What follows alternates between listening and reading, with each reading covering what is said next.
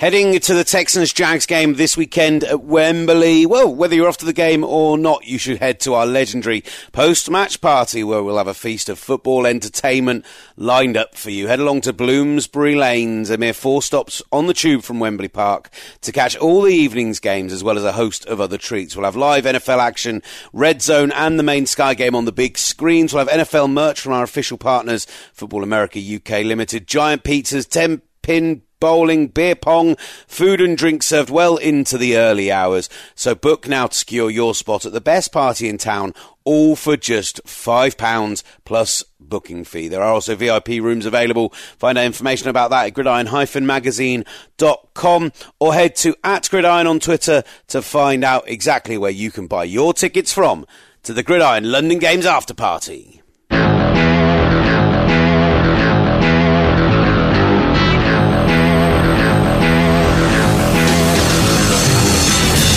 Welcome to the Gridiron Show. Nominally our week eight review show, but we've decided to do things a little bit differently this week. I was watching Dolphin Steelers. Yes, I actually did bother watching Monday Night Football, and they flashed up the playoff picture for the first time I've seen this season. And it inspired us to take a look at the playoff picture, look at the two conferences, decide of the top teams who we thought would make a real impact in January and who had a chance to sneak in their late doors. You're listening to The Gridiron Show.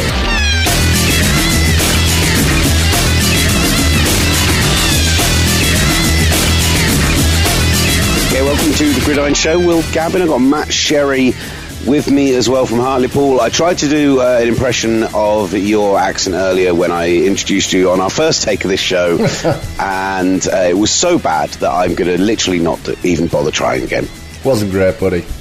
Oh, it breaks my heart. I thought you might have been uh, you might have been kind about it, but apparently not.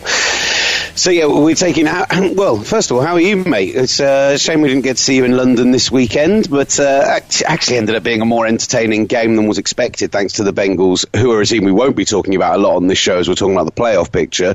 But um, uh, considering that they ran the ball much better than they have done recently, considering that actually on defense they got some some pressure as well on Goff. Goff played better under pressure than we were expecting but they just the third down conversions they gave up time and time again were just absolutely killing them. And I still think coaching could be a real issue there uh, beyond the head coach and the kind of coordinator positions because some of the scheming was just bizarre. But again, not unlike the, the Dolphins' performances we've seen in recent weeks, I'm not expecting a winless season from the Bengals. Mm, I'm not so sure about that. Um, be interesting to see if they if they do end up trading away any of the guys today. Um, yeah, the, I mean, it was just a it was a more interesting game than it could have been, but still, I mean, the, the, Cincinnati cornerbacks. I'm aware they've got some injuries, but I mean, they couldn't have covered me and you. It's pathetic. um, it was uh, well. We'll talk about the Rams when we get into the Rams a little bit later because it was interesting watching the way that they approach this game on defense. They are they're not strong in their uh, nickel and uh, and second cornerback positions, and uh, the tactic when you're facing them is just throw away from Jalen Ramsey. Uh, so yeah, we'll uh, we'll get into that a little bit later uh, in the show. But yeah, we'll, let's start off with the AFC because where we started off when we first started recording this show. We'll start off at the top of each division. The New England Patriots. I thought the Browns weren't terrible against the Pats, but they do move to eight and zero. Tougher uh, schedule down the second half of the season, but that defense still at the halfway point of their season has scored more touchdowns than they've conceded on the defense. Yeah, I mean, I, I think that if you if you were looking at it from a perspective of trying to find some cracks, uh, the run defense is. and with the Patriots, I'm literally always doing that. Yeah, exactly. Like the run defense is gettable. Uh, it takes the right kind of back. Um, Frank Gore had some success earlier in the season and, and Chubb did as well. And they're very similar guys who are very patient backs. You know, think of that Le'Veon Bell style, although not to that extreme. And and that works against the Patriots because the the two gap quite a lot. And you know, the idea is to funnel the linebackers into the play. And and, and if you're patient, holes will naturally ho- open up because of that. So. So yeah, I think the right kind of running back can can run on them, but you know, Cleveland are an interesting team because they do present a lot of problems. I mean, for a team that's two and five, you know, you, you can't really just load the box and stop the run because even a secondary as good in New England, they've got such a diverse weaponry that you know you've got to you've got to try and double cover Odell Beckham often, although Gilmore did get him one on one quite a lot and did a really good job.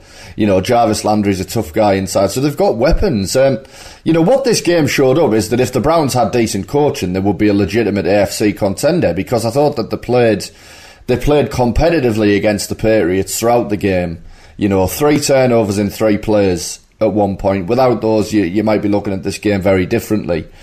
But it was just a coaching mismatch. I mean, Freddie Kitchens, man, I feel sorry for him a little bit, but he's just so out of his depth. Um, you know, exemplified in the fourth quarter by he decides to punt on fourth and eleven, uh, having seemingly not thought about the decision, and then realizes actually we're down X number of scores. I, I probably shouldn't punt. I, I'm not sure if they had any timeouts left or whether he didn't just want to burn one, but he ends up uh, essentially telling one of his players to purposely false start, and then he goes for it on fourth and sixteen so you have this ludicrous scenario where he wouldn't, uh, as a fan you're watching, think where he wouldn't go for it on fourth and eleven, but will on fourth and sixteen. Mayfield gets sacked, turnover. I mean, it's just utterly ludicrous. And and yeah, I mean, Cleveland. Let's talk about Cleveland now, Will, because we were discussing them, and their schedule's actually really, really easy upcoming. It, I mean, it must be, it, must it be one of the easiest. Yeah, it opens up for them in a massive way. I mean, going to the Broncos is still a, a, game which, if the Broncos turn up on defense and, and Cleveland are, are, poorly schemed, you know, the Broncos ran the Colts tough this weekend on the road. There, there is still a team there. There is still talent there. They may well do a trade before today's 4 p.m. deadline Eastern, which, by the way, I'm just saying it now. Uh, I haven't asked Sherry permission on this, but if there are any massive moves today, we may do a little mini pod this evening after 9 p.m. The trade deadline has passed. Good, he agrees. But so I'm, I'm kind of, I'm saying that's not a gimme. They've got the Steelers twice, who were just dreadful last night for a majority of the game. They have the Dolphins. They have the Bengals twice. They've got the Cardinals on the road. I know they've looked better, but I still think the Browns mismatch them on talent there. Uh, barring a coaching disaster, they should win at least five or six of their remaining games, which gets you up to that kind of eight win level. And then you're talking about taking one win off the Bills at home the Ravens at home, and suddenly you're in you're in genuine playoff contention. So. Yeah, I, I, don't actually think it's it's out of the frame for them to still be considered the second AFC wildcard team. Yeah, I mean, but I mean, this game is the defining one, isn't it? This weekend, you know, because of how easy the schedule is after Sunday, they need to beat the, the Broncos on the road. That's a tough game it's the kind of game where you know you go out west. If you get a win, you could see it kind of rallying the team together a little bit. So yeah, I think this is a massive week for Cleveland. Um, the problem is, I could see them losing against any team just because of the incompetence of the coach. And I mean, it, it, it is staggering, and it's such a talented team. I mean, you know, they give they give New England's offense a lot of problems on defense as well. I mean, you know, Myles Garrett is one of the best players in the NFL now. It's and there's so many talented players on that defense. Um, it's just just a complete waste. I mean, it's ridiculous. And then, and I mean, if you were looking the, for. The, the two corners came back this weekend yeah. as well. Um, in was it Greedy Williams and who was the other corner who'd been out injured? The man from uh, Ohio State. Who I yeah. just about to say his name, Denzel Ward. Denzel Ward. So you you were missing your two basically your starting corners. Give them a couple of weeks to get healthy and back in the flow, and, and suddenly the defense gets even better. Yeah, and, and if you're looking for other flaws in New England, their offensive line is is is in a real mess. Um, you know, there are only two starters from last year's playoff run in the in the on in the lineup on Sunday. Um, Shaq Mason, who's played really badly all year, one of the best guards in the league, uh, was out with an ankle injury that I'm assuming has been lingering throughout the season because he hasn't played well. Um, they will eventually get Isaiah, Isaiah back off IR, um, although he won't be back for the next two weeks in which they play the Ravens and the Eagles. Um, they might make a move today to solidify it. Um, if not Trent Williams, I think Cordy Glenn is is possibly available from the Bengals. He would be a nice a nice depth piece. Um, So yeah, interested to see if New England make moves. I could see them doing it because their offense is, you know, there's a lot of reasons for optimism with their offense. And N'Keal Harry will be back this week, the first round receiver. Wynn will be back as well. But you kind of need those young guys who we've not seen much from to step in and be good right away. Um, otherwise, I would say that unless they get the offense fixed, I would say that right now I would place them as the third best team in the NFL it's always nice when you're able to get a player back off YIR. Uh, I, I, just I sat there and listened to everything you said then, just waiting to make that joke. I'm so sorry.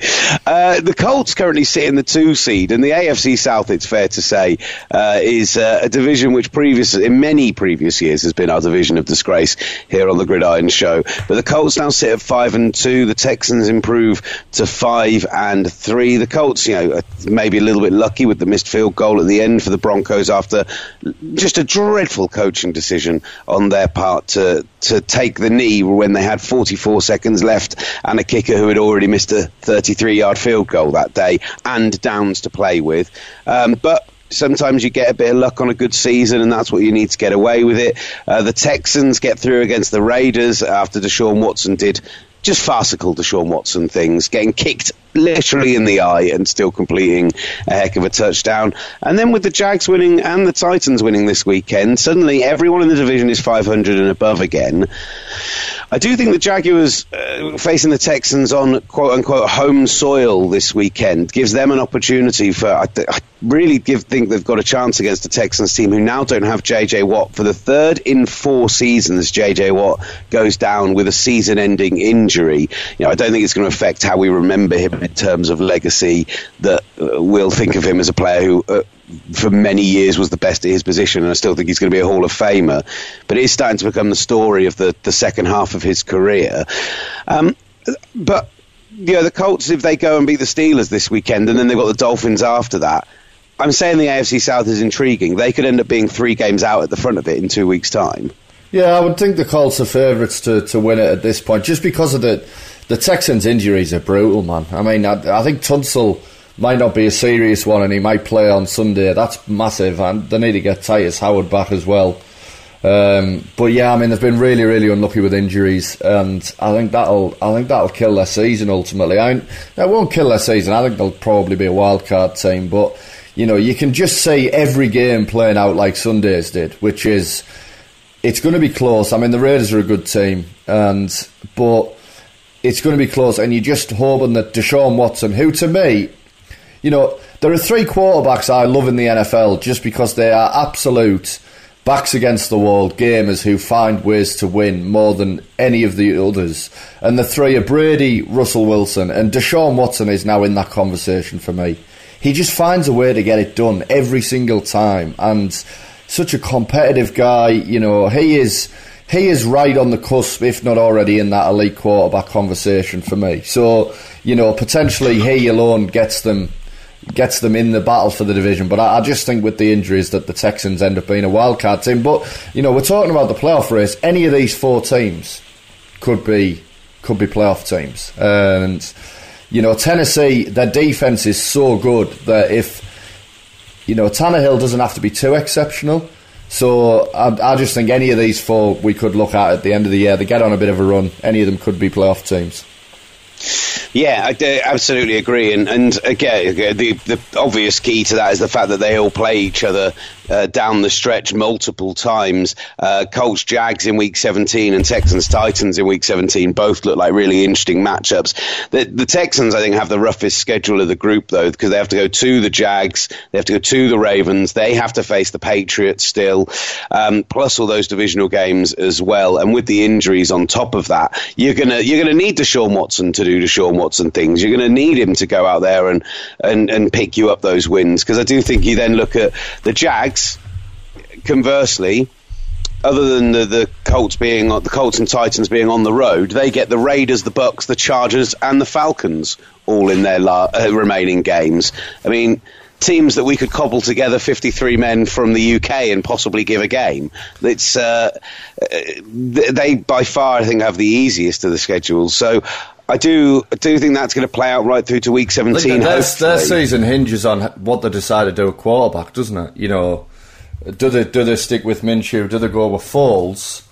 And I mean, I, I personally would stick with Minshew, but it's it's a tough one. You know, Nick Foles, based on the, the hero worship that he still enjoys in the Philadelphia locker room. You know, he's the kind of guy that players will rally around as well. So that's going to be one of the more fascinating decisions to over the, the, the second half of the season. How does that how does that play out, and how does that impact the Jaguars? And by the way, the Titans should absolutely have the same record as the Tampa Bay Buccaneers this morning, three and five. Referees need to stop blowing plays yeah. dead before they're actually dead. I know I complained about the quarterback in the grasp issue last week with uh, Deshaun Watson. I know we complain about this regularly to the point that it's possibly boring for people right now. But when you think about their divisional rivals in uh, Jacksonville, they got screwed pretty much out of a playoff win and a Super Bowl appearance thanks to this.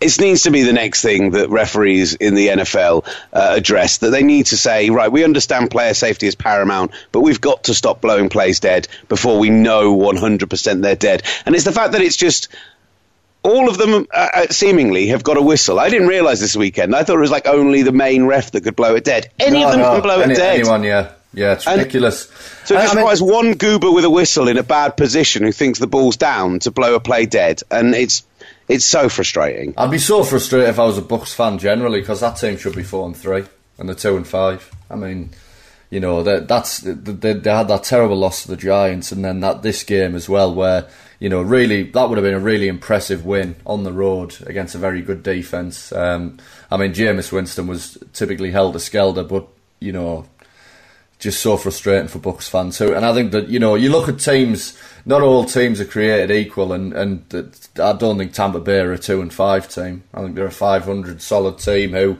if the right if things went the right way, could win nine ten games, but they're not going to. Um, let's talk about the the because we talked about the AFC South. Let's talk about the AFC West briefly because the the Chiefs on Sunday Night Football gave the Packers much more of a game, I think, than many people expected. We'll talk about Aaron Rodgers and we'll talk about the Packers side of things shortly. we'll but, talk about the Packers. Oh yeah, we're going to talk about the Packers. We're going to talk about the Aaron Rodgers. Don't you worry, buddy.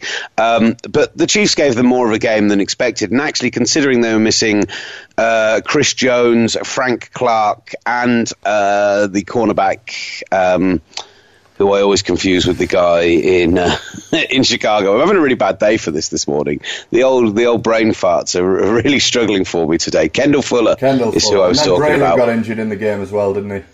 Yeah, so considering they had those issues on defense for a defense that hasn't been very good, they actually did step up and get some pass rush and, and cause Green Bay a few problems during the game. If not for the turnover, they might have gone all the way down to the wire.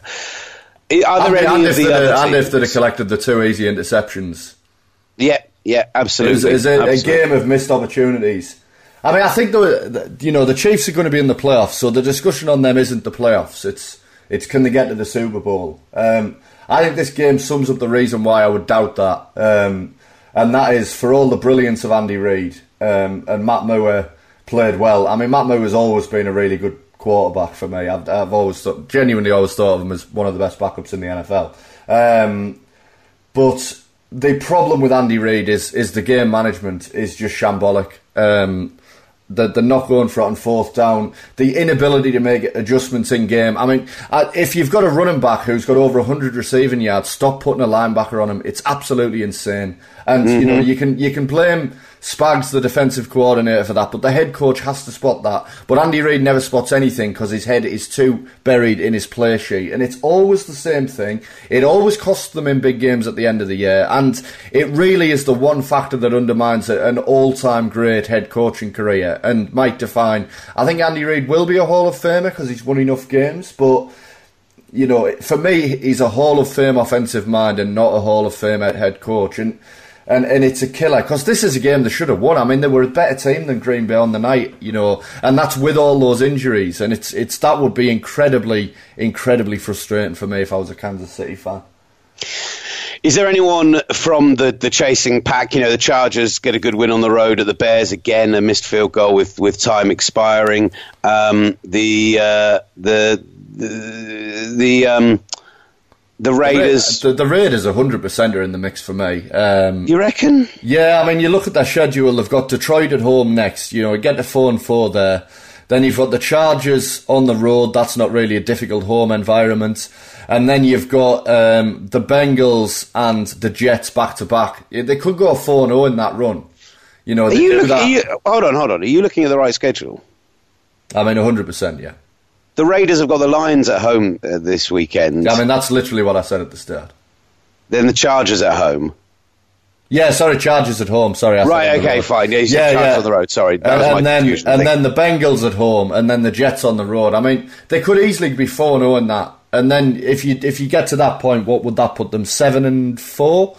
And then you've got the Chiefs on the road, which is a tough one. But then you've got Tennessee and Jacksonville back to back, which are, which are the games that will determine whether they're a playoff team. I think. But you know, I think I think they could win both of those, and they're both at home. And and imagine how good the atmosphere is going to be in that stadium if they're battling for a playoff place at the end of the last year in Oakland. You know that that home field advantage could become a big factor. I think I think the, the Raiders have every chance. The problem is that their their defense is so limited. I would love to see the Raiders today make some moves on defense. You know, go and get a, a cornerback and yeah, well, go and get anything you can get really because they need they need help all over the place. If Washington are willing to trade Ryan Kerrigan, go and get him. You need a pass rusher, and I think if they made a couple of moves like that on defense, they could be a really good team because I think they're well coordinated on defense, just talent deficient. And and and every time I watch their games, I, I just I'm just I find their offense a joy to watch. The scheming is is stunning. You know, Jon Gruden for me is doing a really really nice job with that offense. Right, let's. Um, so that's the, the AFC West. We think that they're still in with a shout for the rest of the um, for, for the rest of the uh, the playoff picture beyond that in the AFC. I think for the North, we've just we've talked up Cleveland's chances. Uh, you know, I didn't see anything from Pittsburgh last night. Uh, that suggested to me that they were going to challenge the Ravens. So anything that suggests they can challenge a wild card spot? I don't think so. Their schedule's really tough, um, and if you look, they've actually they've feasted upon the bad teams. I mean, they nearly beat the Ravens, didn't they? Had, had they beat the Ravens, you know, both of those teams would be would be four and three, and that was an overtime game. So that's really turned that season. Um, yeah, I, I, think they're going to fall short. I, I, think Mike Tomlin, a guy I've been very critical of in the past, is having one of his better years coaching wise. Um, I think he's better in this situation. I remember the year when they played the Vikings at Wembley and they had a terrible start and they pulled it round over the course of the year. It's almost like put the real talent in his hands and you, it shows his shortcomings. But when you see him with a team that shouldn't win, you see the, the good elements of him as a coach. But yeah, I think they'll just I think they'll just be short. Uh, and then uh, we, we obviously so we're saying the Ravens in that uh, in that uh, divisional well, I mean, they could absolutely still go for the uh, for the buy as well, but at least in that wild card round as a home team. So then you are just looking at the uh, at the final kind of wild card spot. The Bills sit in there at the moment at five and two, and you know everything about the Bills before this weekend suggested to me a playoff team, but they got absolutely waxed by the Eagles at home. Yeah, but you say that it's kind of the classic Bills game now they were, they were ahead in the game in the first half and were, and were kind of controlling the game. And then Josh Allen uh, commits a, a ridiculous turnover in his own territory where he, he just fumbles, he, he, fumbles the ball, sets up an Eagles go-ahead touchdown, and the Eagles never look back. And that, that game just complete that play just totally changed the momentum. But that is the issue with the Bills is Josh Allen isn't getting any better. I mean, he, he just is an absolute liability. I'd love to see the Bills talk about trades. I'd love to see the Bills trade for a quarterback today, but they're not going to do it because I think they really like Allen in the building. He's got the support of the teammates, but you can't. At some point, you have to spot the issue. It's like watching Jacksonville in in the Bortles era all over again. You know, at some point, you have to address it. You can't do what the Jags did and bury your head in the sand and just pretend that it's going to get fixed. Um, I'm not convinced Josh Allen, and maybe I'll be proven wrong. I, I kind of hope I am, but I'm not convinced he'll ever become more than what he what he currently is. Yeah, no, I'm with you on this. And he did convert a few nice third downs in the game, and he is one of those kind of streaky up and down players who can occasionally, particularly the fact that he's got obviously the use of his legs. Um, but you're going against an Eagles secondary that, even though they've brought back um, uh, Mills and Darby, have been really poor this year, and those guys aren't still up to speed, and was just completely unable to just to just pick on them. And you want to, you need a quarterback who can just move your team down the field and can just create those long drives. And he was just totally unable to do it against a team that were offering him plenty up in that game. So it did just give me a little cause for concern. Now I know we're becoming the, the, the schedule show today, but the next four games all eminently winnable for the Bills. Yeah. Washington at home, Browns on the road, Dolphins on the road, Broncos at home. Of course, they win those, and they're probably already a playoff yeah, team. That's that's it. They've they've done a lot of the hard work, and have just got a very easy schedule as well. Um, but for me, you, you, need to be looking beyond the playoffs and whether you know. Because you're gonna because you're gonna be a playoff team, start thinking Super Bowl. Like if you get a decent quarterback, yeah, how good a quarterback do the Bills need with their talented defense to be competitive against anybody in the playoffs? It's not. Uh, I guess the only issue is that they'll play on the road throughout because they'll be a wild card team. But you know, you you got to get you got to get ambitious with this now. Yeah, absolutely, absolutely. Um, so right now, I'm looking at the playoffs and I'm saying for me, Patriots, Chiefs, Ravens, I'm all still taking them as the winners of their divisions. I don't think any of those, even though we we given some people some some play, I don't think any of those are catching them. I'm struggling to pull the, who's going to win the AFC South. I think it's going to be the Colts. If I if I was going to go out on that limb, because the Texans' schedule, I think the Texans might miss the playoffs. I think the schedule's so difficult for them. It is them. a possibility with the injuries as well. You know, I, I think you, you point on the Jags. If the Jags beat them on Sunday, I think they're in trouble I am going. I'm, game for them. I'm going Colts, Jags, Bills as my last three playoff teams. I think Colts. I'm just going to go for Houston just because of, of what I think of Deshaun Watson. I think he'll pull some of these games out, like on the road at Baltimore. That strikes me as the kind of occasion he'll turn it on. Um, so yeah, I'm just about going to go for for the them, and then I, I genuinely believe that the Raiders will the Raiders will get in. I think they'll win the next four. And I, I, I, like I said, I'd like to see them make a couple of moves today, which I'm not sure they're going to do. But uh, but I think they've got a I think they've got a chance. The Raiders. Yeah, hundred percent. Oh okay, no, let- no, I'm talking rubbish. The Bills are getting in. Yeah, the Bills have done too much. yeah, the Raiders are just going to miss out. Oh, I forgot all about the Bills there. Now the Bills, the Bills and the Texans for me. So as it stands, I think is how it'll stick. But I think it'll be a really interesting race. What's great is that I've got the camera on here, and uh, my camera isn't working, so I can see Sherry and he can't see me. And the reaction from Sherry there, where uh, he realised that he'd missed out the Bills, was genuine dismay. It was it was lovely to see, buddy. Those Buffalo fans will be thanking you. I do like the Bills, so I'm, I'm rooting for them. Oh yeah, so uh, you're allowed to root for a divisional rival, but when I root for the Rams when we're rubbish, I get told I'm a terrible fan. Brilliant. Yeah, I just root for great coaching, though. That's what I'm all about, isn't it? It's me. It's kind of my obsession. And I was rooting for Sean McVay and some great yeah, fine. That was seeing good, last season. That was a good Stick answer. uh, right, uh, take a little break and then we'll talk about the NFC.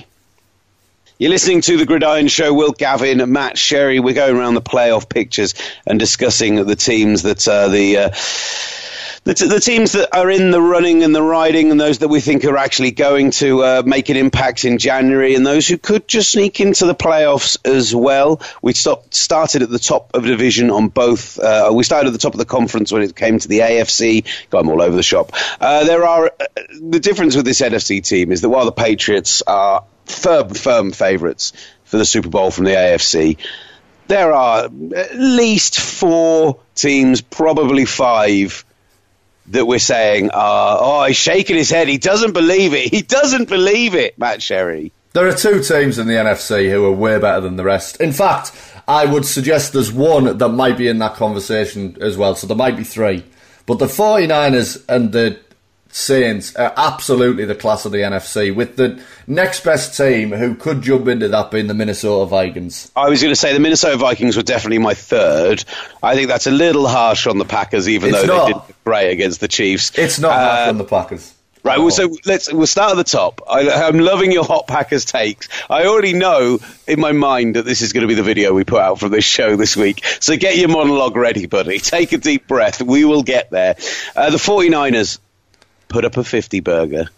Four touchdowns. Tevin Coleman scores four touchdowns. The first 49ers player to do that since Jerry Rice in 1993, the same year that Tevin Coleman was born.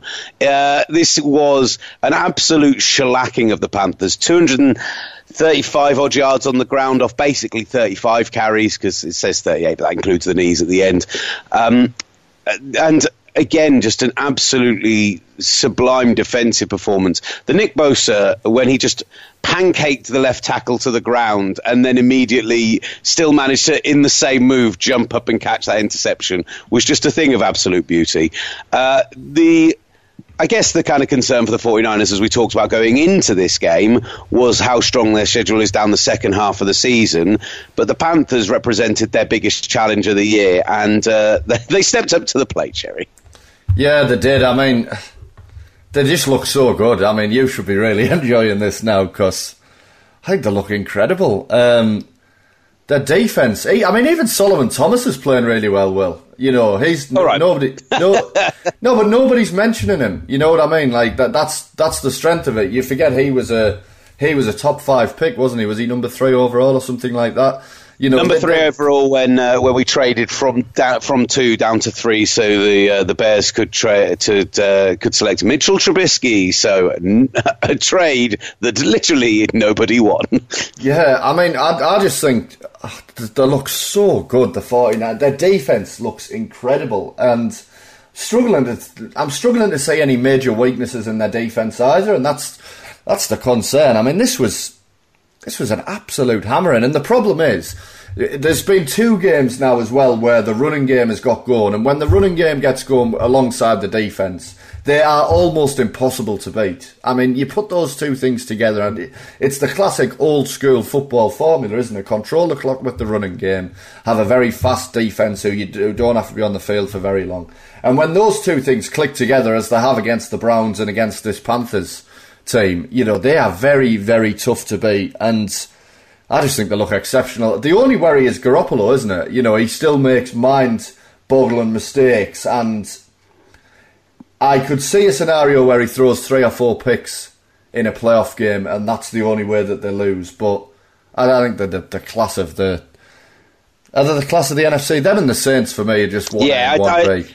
I don't think you can discount the Saints at all at this point, but I do think the 49ers made made a bit of a statement this weekend. And, and, yes, there are still tougher games down the stretch. I look at they have to go to the Saints still this season and to the Ravens as well, which both look like really tough games. Plus the Seahawks twice on top of that. Um, yeah, I, you know, I'm obviously delighted with where they are right now, but I the Garoppolo thing's an interesting one because uh, on a day of the trade deadline, I don't imagine the 49ers are going to do a huge amount. I do look at the um, the I do look at the Garoppolo performance today and yesterday even, and he he did have the one interception, obviously, but outside of that, he did everything he was kind of meant to do. There were a, a few errant throws and a few uh, missed open receivers, but the scheme just worked so well for him. And I do still think, like, when a quarterback comes off an ACL injury, it does take them some time. I can see him getting I can see him having to have a game put on his shoulders down the stretch and him stepping up and people being like, ah, why haven't we seen that so far this year? Yeah. Because we've just not had to. I yeah, I, mean, still I, think- I, still believe in him massively. I, that's that that the the fact that that's the only thing I can pick out as a potential weakness is is as much a, an example, an illustration of this the collective strength of the team, as opposed to me thinking that Jimmy Garoppolo won't handle the big moments at the end of the year because I think he will. Now the Saints. I mean, obviously the, the, the, the thing for the Saints is that they are still uh, they are still you know waiting to get fully and entirely healthy because you get Drew Brees back, you lose Alvin Kamara for a couple of games. That's really quite terrifying because Drew Brees really didn't have to do a huge amount this weekend against the Cardinals uh, to go and get that win. Although the game was tighter than I think the 31 9 suggests as they kind of pulled away at the end. And the fact that they've got the Falcons and the Buccaneers in their division, the Buccaneers who just can't get out of their own way, and the Falcons who are a dross football team. Uh, like I say, the Saints game and the Panthers game and the Colts game still all stand out on their on their schedule, but it's whether or not I believe. I, I, I think they're the best team in the NFC, top to bottom. Still, I know that you know the 49ers are undefeated, but I do think the Saints edge them slightly. I'd have them ahead of them in a power rankings. Do I think the Panthers can chase them down? They're already two games back on the win loss. I don't think so. No, I, do, no I chance. think. I think they're going to win the NFC South. It's what they then do in January, and whether they can get over this recent hoodoo to finally make their way there after the Minneapolis Miracle one year and then the ghost PI call the following year. I think Sean Payton's doing his best coaching job that we've seen from him as well from for a number of years. I just I, I love the Saints. I love watching them. I think they're a great team. I wish they were in the AFC and we could have a Saints 49ers Super Bowl. yeah, I mean that game. That game will probably determine the number one seed in the conference. I think at, at, New Orleans later on in the year. That's going to be an absolute belter. Um, what I love about Sean Payton in particular is I don't think people mention enough how impressive the Taysom Hill thing is. How many players can you think of where teams have tried to do that with them? Where they've tried to get, you know, the, the, the college gadget guy, move him around in their offense and use him in all these different ways. And it's almost, I, I, outside of Taysom Hill, it's a disaster. You know, it's it makes you I- wonder, it, it makes you look back and wonder whether Sean Payton should have signed Tim Tebow and done the same thing with him. You know what I, I mean? Like, I legitimately believed in. I legitimately believed in Cardale Jones coming into the league. That's the kind of thing I'm talking about. Those are the players that need to that, that like that come in absolutely flame out when they're like oh, they're a quarterback, but they can also play running back and wide receiver. No, it like, just it's, not, it's not Cardale Jones you're thinking of. It's the other Ohio State quarterback who wears the wide receiver for the Texans. what? Cardale Jones is a big, hefty, six foot five. There was no way he was ever going splitting out at wide receiver. It was uh, what was he called? The Ohio State quarterback who went to the Texans. Oh, have I have I completely muffed this? Amazing that I just remembered the name of the other Ohio State quarterback who I thought was a flexible player. Ah, Well, to be fair, that's that, that was the year when both of those guys started. It's Braxton Miller, wasn't it? Braxton Miller is exactly who I was thinking of. I've absolutely mugged myself off there, Sherry. No, that's fine. It's I'm just going get not them mixed up. next two minutes. Uh, yeah. So anyway, uh, the Saints are really good at football. Yeah, they are. I, I just think I just think so good, um, especially with Brees back. I mean, I think it, the comparison between the two teams is interesting. I think that I think it's just one of those where I think that the 49ers D is slightly better than the Saints D, and flip it round, this the Saints offense is slightly better than the 49ers offense. Also, by the way, the um, the people talking about the defensive player of the year uh, for this year. I heard a lot of Nick Bosa play after that Inception play and after a number of big plays on uh, on Sunday. Cameron Jordan absolutely deserves to be in that Yeah. conversation. On a Saints defense that are playing well, he is playing absolutely lights out. Yeah, I mean, I think that Uh, hard to criticise Bosa for what's around him, but when you're on that kind of de- defensive line, it's just easier, isn't it? You know, I'd fairly look for a guy who's who's He- he- exceptional in a, in a slightly poorer team potentially. He is. He's the he's the Dak Prescott of defensive ends. Yes, he's come in and had a phenomenal rookie season, but he couldn't have been set up Yeah. to have more easily to have that phenomenal season. Uh, to be fair, so let's get to the NFC North now. Uh, As I think we both agreed, the Vikings right now are the um, uh, are the class of this after basically since that week four defeat to to the Bears, they've gone on a, a four a pretty impressive four game run. Okay, that that that game against Washington, they could have won. They they didn't finish off in the red zone and could have won by a much larger margin. But they've they've really turned things around. Um, they ha- do have a tough run coming up. They've got to go to the Chiefs, to the Cowboys, and to the Seahawks. Man, the Chiefs could le- lose a fourth straight home game. It's amazing. Is it just absolutely amazing when you consider where they were? Um, but I, I, but I was going to say, but they're in a division with the Packers and have to play them late in the season. It sounds like Matthew Sherry doesn't believe in the Green Bay Packers. I just don't. I mean, they've just got.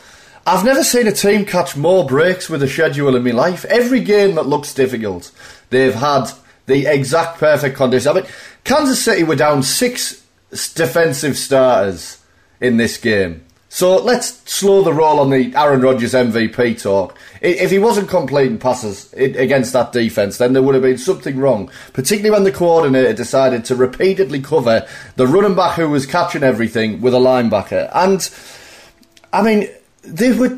They, they weren't even the better team in the game. I mean, I thought they would. The Chiefs should have won this game. They dropped two interceptions.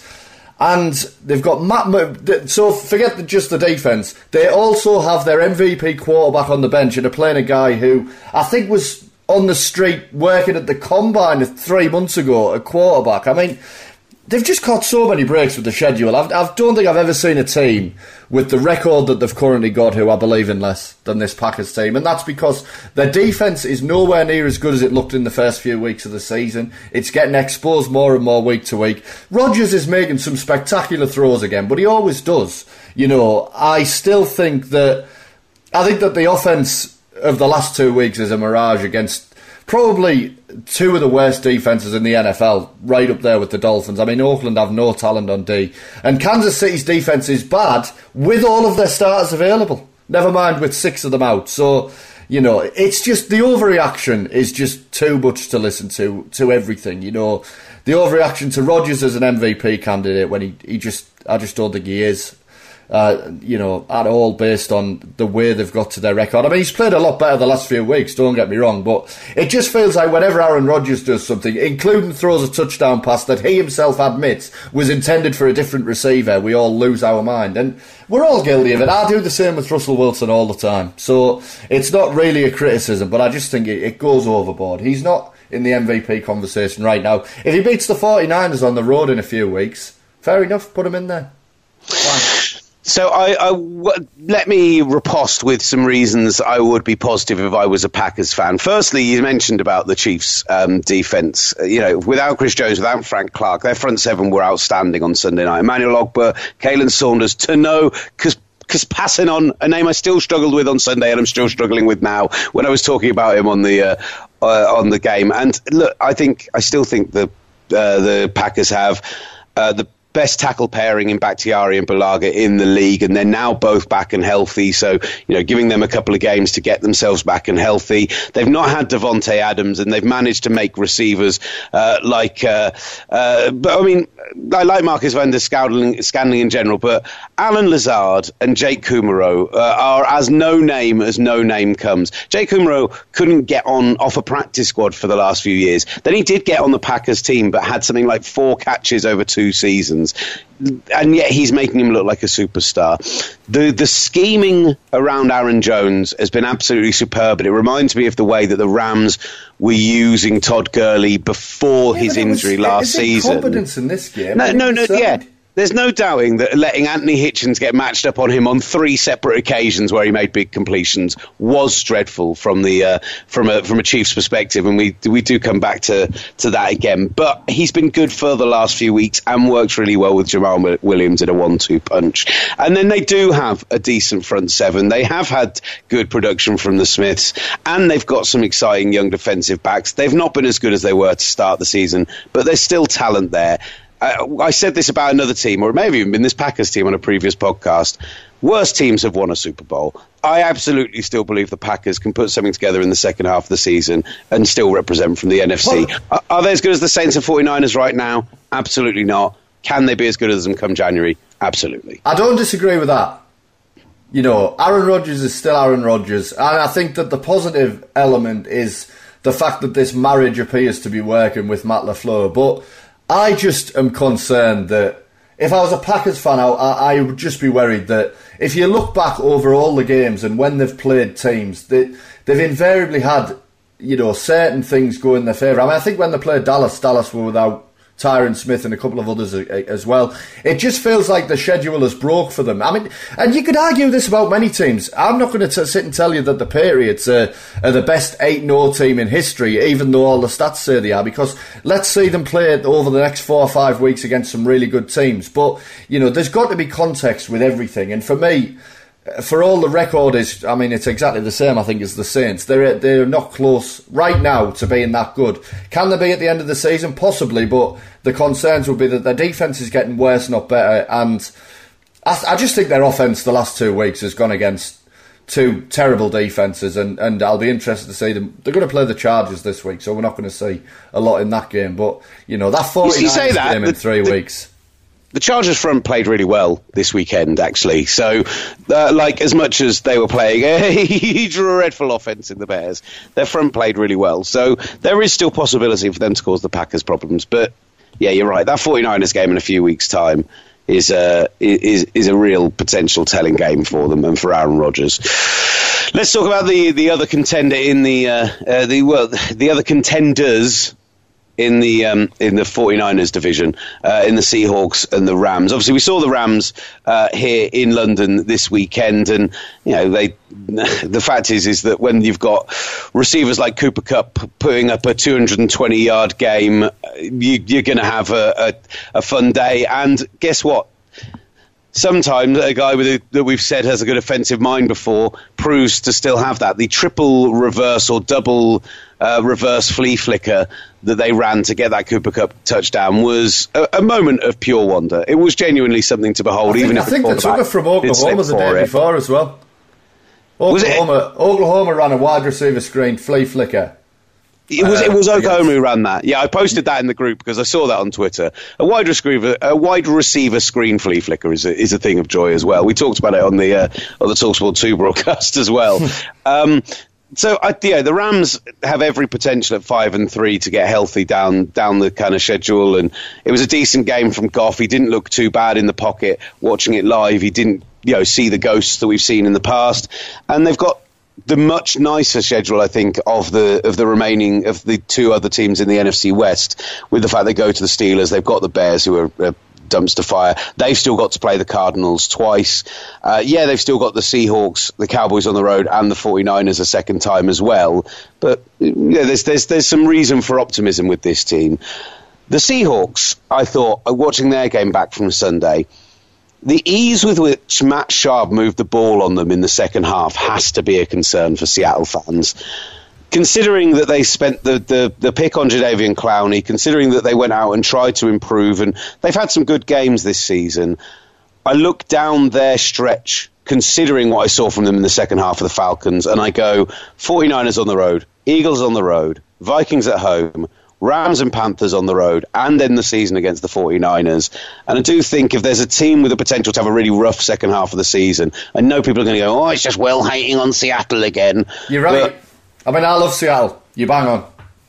I think that I think Seattle and Buffalo are the same team in, in both conferences. They've got the same record and the apart from the fact that one's got an amazing quarterback and the other's got an amazing well, defense. Well, but the, but you flip it you flip it around, don't you? You know yeah, what I mean? Exactly. It's it's it's hilarious. Like they've both got one really dominant element.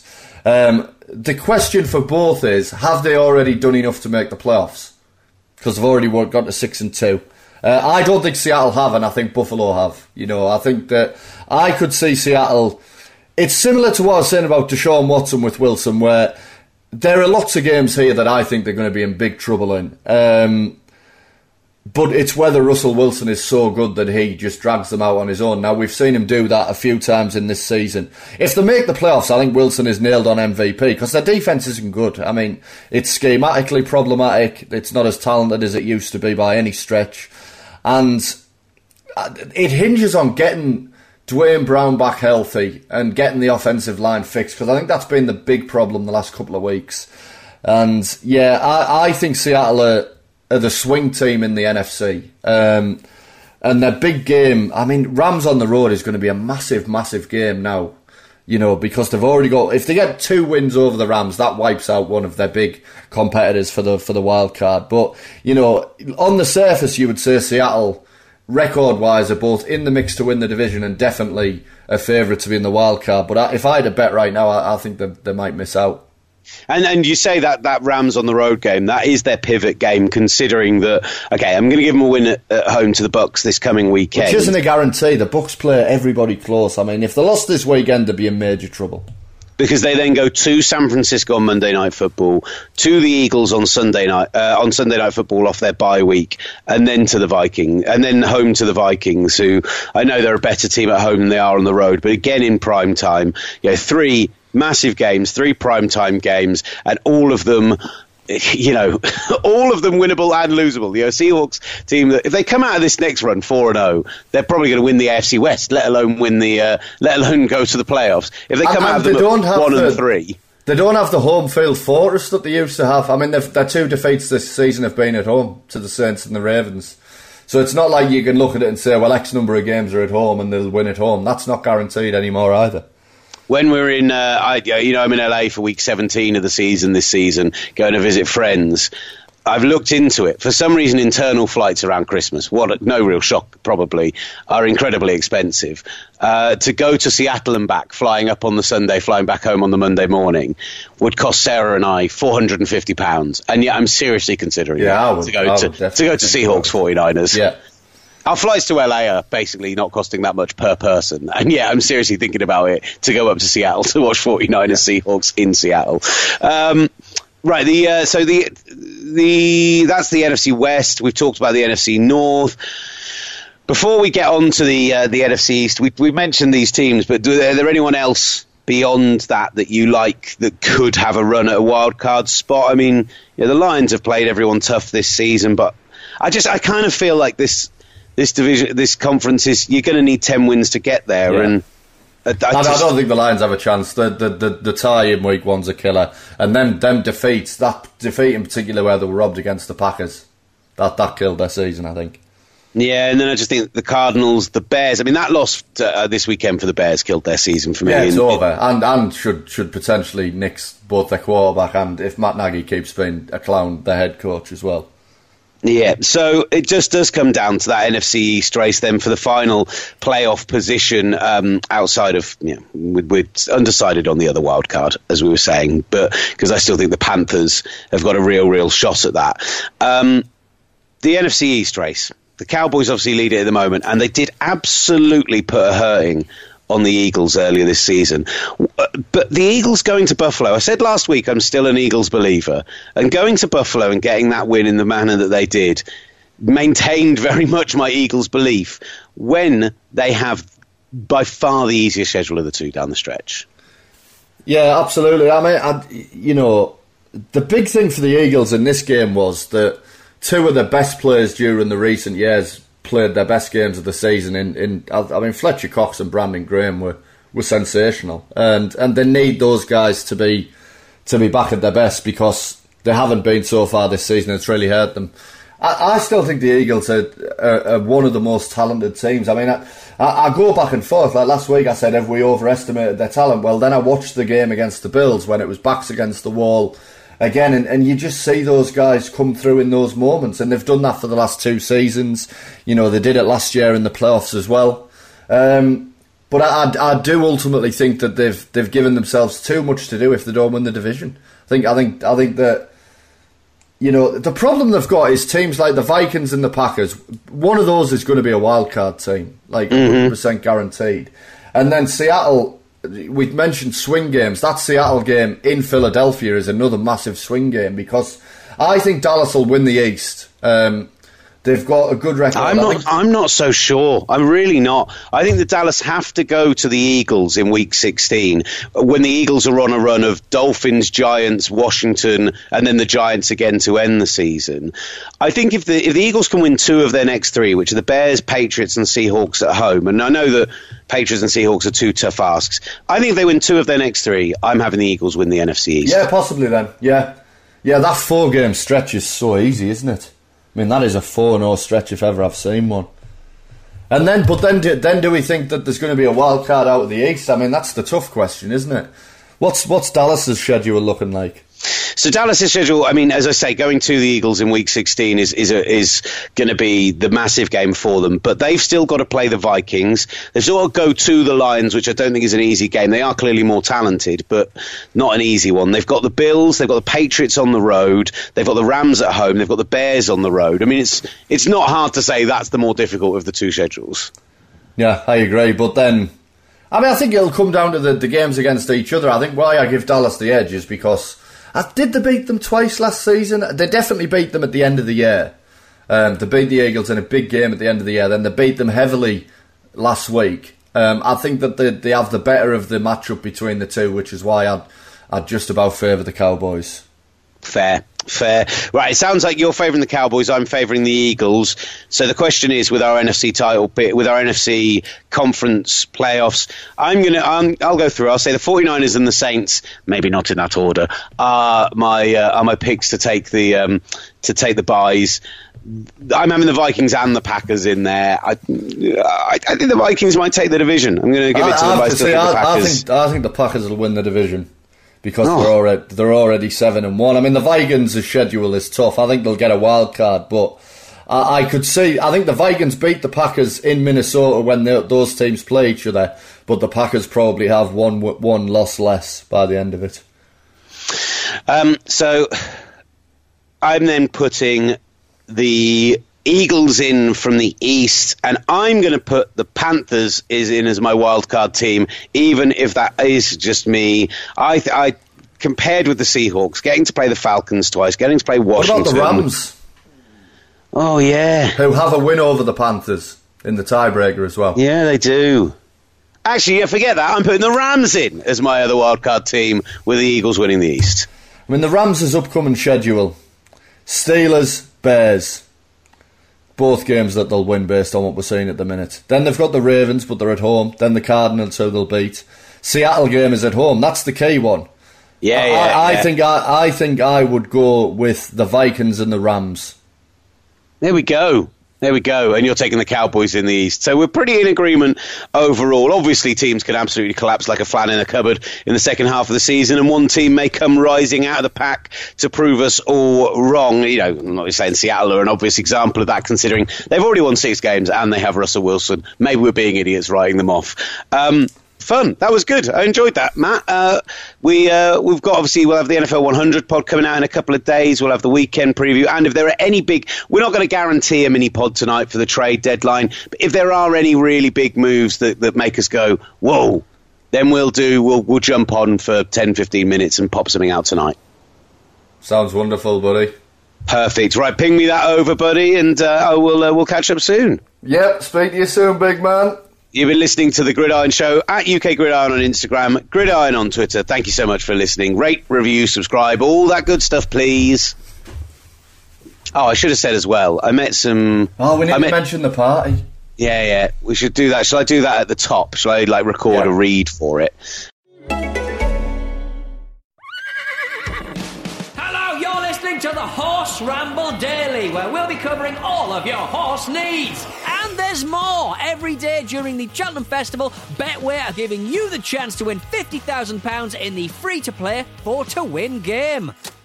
Head to betway.com to play now. Up next, more horses. Horse, horse, horse. Horse, horse, horse, horse, horse, horse. Full terms apply, 18 plus only, begambleaware.org.